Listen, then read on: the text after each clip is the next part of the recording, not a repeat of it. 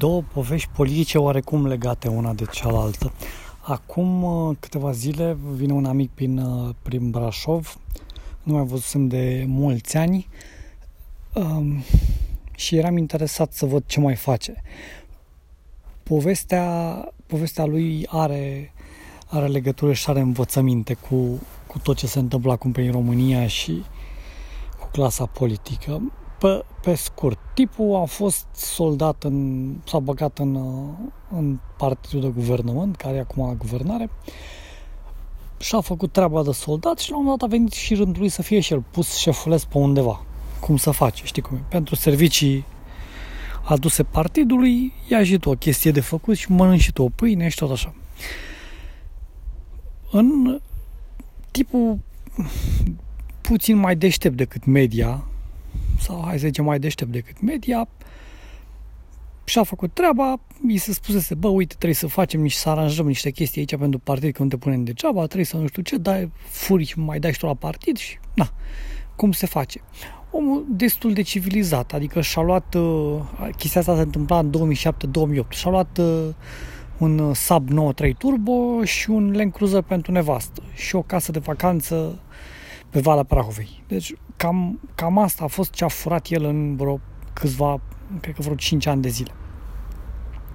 Povestea interesantă ea e, începe de aici încolo. În momentul în care a trecut un pic și s-a înfipt în, în problemă, în momentul ăla, toate neamurile au sărit pe el. Vasilică, oh, ce bine că te-am, te găsesc la telefon. Tocmai mi-a firmă de construcție, ai ceva pentru mine? Băi, deci toate neamurile au început să tragă de el, să, să le dea și lor, să le facă și lor, să, să le aranjeze și pe ele. Și, na, na, dacă ai posibilitatea, de ce nu, la o, na, l-a ajutat și pe ăla, l-a ajutat și pe ăla, și cât de cât. La un moment dat a, a început să o să lasă mai moale pentru că, na, așa a ajuns la bulău și le-a, le-a și zis și lor și i-a zis și uh, mai găsi. Vă povestesc imediat care e faza și cu maica sa. Bă, nu, nu poți să tragi așa tare că la un moment dat te ia, te ia garda. Ce se întâmpla? Băiatul, când a început să o lase mai mare, au început ăștia să o sune pe măsa. Păi, tanti Viorica, nu mai îmi răspunde la telefon, nu știu să mă mai fac.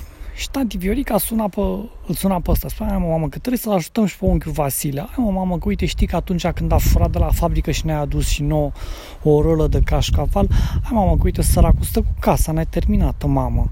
Și, și ajunsese la un moment dat să, ăștia să, să o sune pe măsa ca să o șantajeze emoțional cu chestii da, cu 40 de ani ca să le mai dea ceva de mâncare. Și ăsta la un moment dat a zis, băi mamă, înțelegi și tu, omenește, că dacă mai continuăm așa, o să mă duc la pârnaie. Da, mă, mamă, da, uite, ai că ajută-l și pe, și pe vecinul, că uite, și el are nevoie de nu știu ce.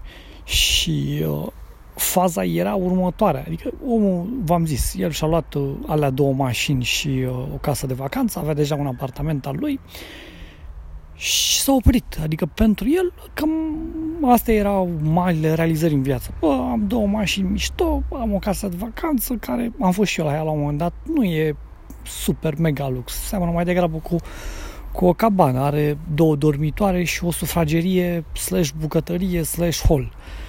Și pentru el aia era tot, dar nu, pentru ăștia din jur să, să mai iau și ultimul model de BMW, hai mai ajută-mă cu contactul ăsta să mai iau și nu știu ce, hai mai ajută-mă că uite, tocmai o babardez pe maricica al lui, al lui Gigica și nu știu ce. Uh, una din povești este deosebit de amuzantă. Îl sună un, uh, un amic din ăsta, un, uh, pe care îl știam și eu, că are nevoie să, să-i dea un contract pentru că are, are ceva pe țeavă ceva pe țeavă, la noi în limbaj de militar înseamnă că futea ceva sau urma să fută ceva. Tipul ăsta a vrut să se boală pe o tipă din, uh, pe o tipă care n-a, mă rog, n-a stat. Și acum când l-a văzut că are bani și nu știu ce, ăsta s-a dus la ea și a spus, făi, uh, Gigico, haide la un suculeț, haide la nu știu ce. Asta era măritată cu un târie brâu, s-a dus la un suculeț cu ăsta, care, na, mașină, chestii, nu știu ce. Ca să, mă rog, după ce a ciocănit-o pe, pe asta, să descopere că asta are o fică de 20 de ani și să, povestea este amuzantă, adică o făcuse pe, pe fică sa, îi devenise amant. Deci el, pe, ăla pentru aia fura ca să, să, să o întrețină pe, pe fică sa și spunea, bă, dar știi cum e, seamănă exact cu măsa, bă, bă, deci parcă a fost pe măsa cu 20 de ani, bă. Și e tânără, bă. Da. Uh, unde vreau să ajung cu povestea asta? În uh, pove- cei care sunteți mai vechi cititori știți de, de istoria mea cu eu am chiar am crezut în, în Băsescu și în, în PDL. Um, povestea cred eu că a fost cam așa. Au venit băieții și au zis, bă, noi vă scăpăm de PSD, dar prea merge să stăm așa pe uscat. Și poporul român, cum e un popor înțelegător și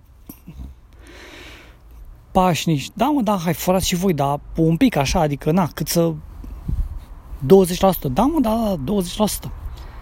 Ca să aflăm după șase luni sau după un an de zile că ăștia furau 20% pe zi. Știi? Cam, cam așa s-a întâmplat.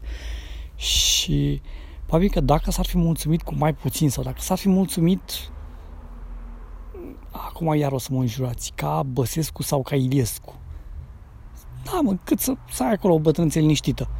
Nu-ți trebuie șapte mașini, 30 de vile, 200 de afaceri și nu știu ce. Cât să ai o bătrânețe liniștită. Dacă ar fi furat așa, ar fi fost la în continuare la putere. De asta um, fanii, există două tipuri de fani USL.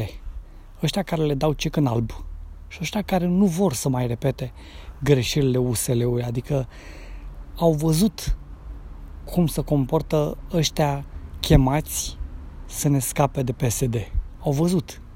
Înțelegeți ce zic? Adică, hai, ok, veniți și scăpați-ne de PSD. Dar stați mă puțin, că și voi sunteți la fel de distruși și determinați. Știi, cam, cam așa a fost cu PDL-ul. Nu, vre, nu vrea nimeni să se întâmple asta și cu USR. De asta și eu și băiesc că toată lumea are așteptări foarte mari de la USR și când se întâmplă chestia aia cu Adriana Mari și cu nu știu ce și cu discuțiile aia de căcănari bășiți, mamă, sunt niște grupuri de-astea de ale lor de comunicare, băi, au, au un limbaj niște apucături de căcănari bășiți, ăstea infecți, așa, știi? Ăștia, ăștia sunt ăia care, care abia așteaptă să ajungă la putere ca să, să fac exact ce, ce fac și ăștia de acum. Și, și tu ca om care, bă, eu aș vrea să trăiesc mai bine, adică puteți cu ăștia. Și să ai de-a face din nou cu aceiași terminați, cu aceeași rapandule, se face scârbă. De asta eu personal, da, o să votez cu USR, că altcineva nu există, dar am așteptări mai mari de la ei, vreau limbaj, vreau o implicare, vreau o cărți de alte chestii. Și da, ca orice român, bă, nu, nu mă deranjează dacă vă trage și voi două contracte și furați și voi un 10-20%, dar nu 20% pe zi, bă. Da, cam atât.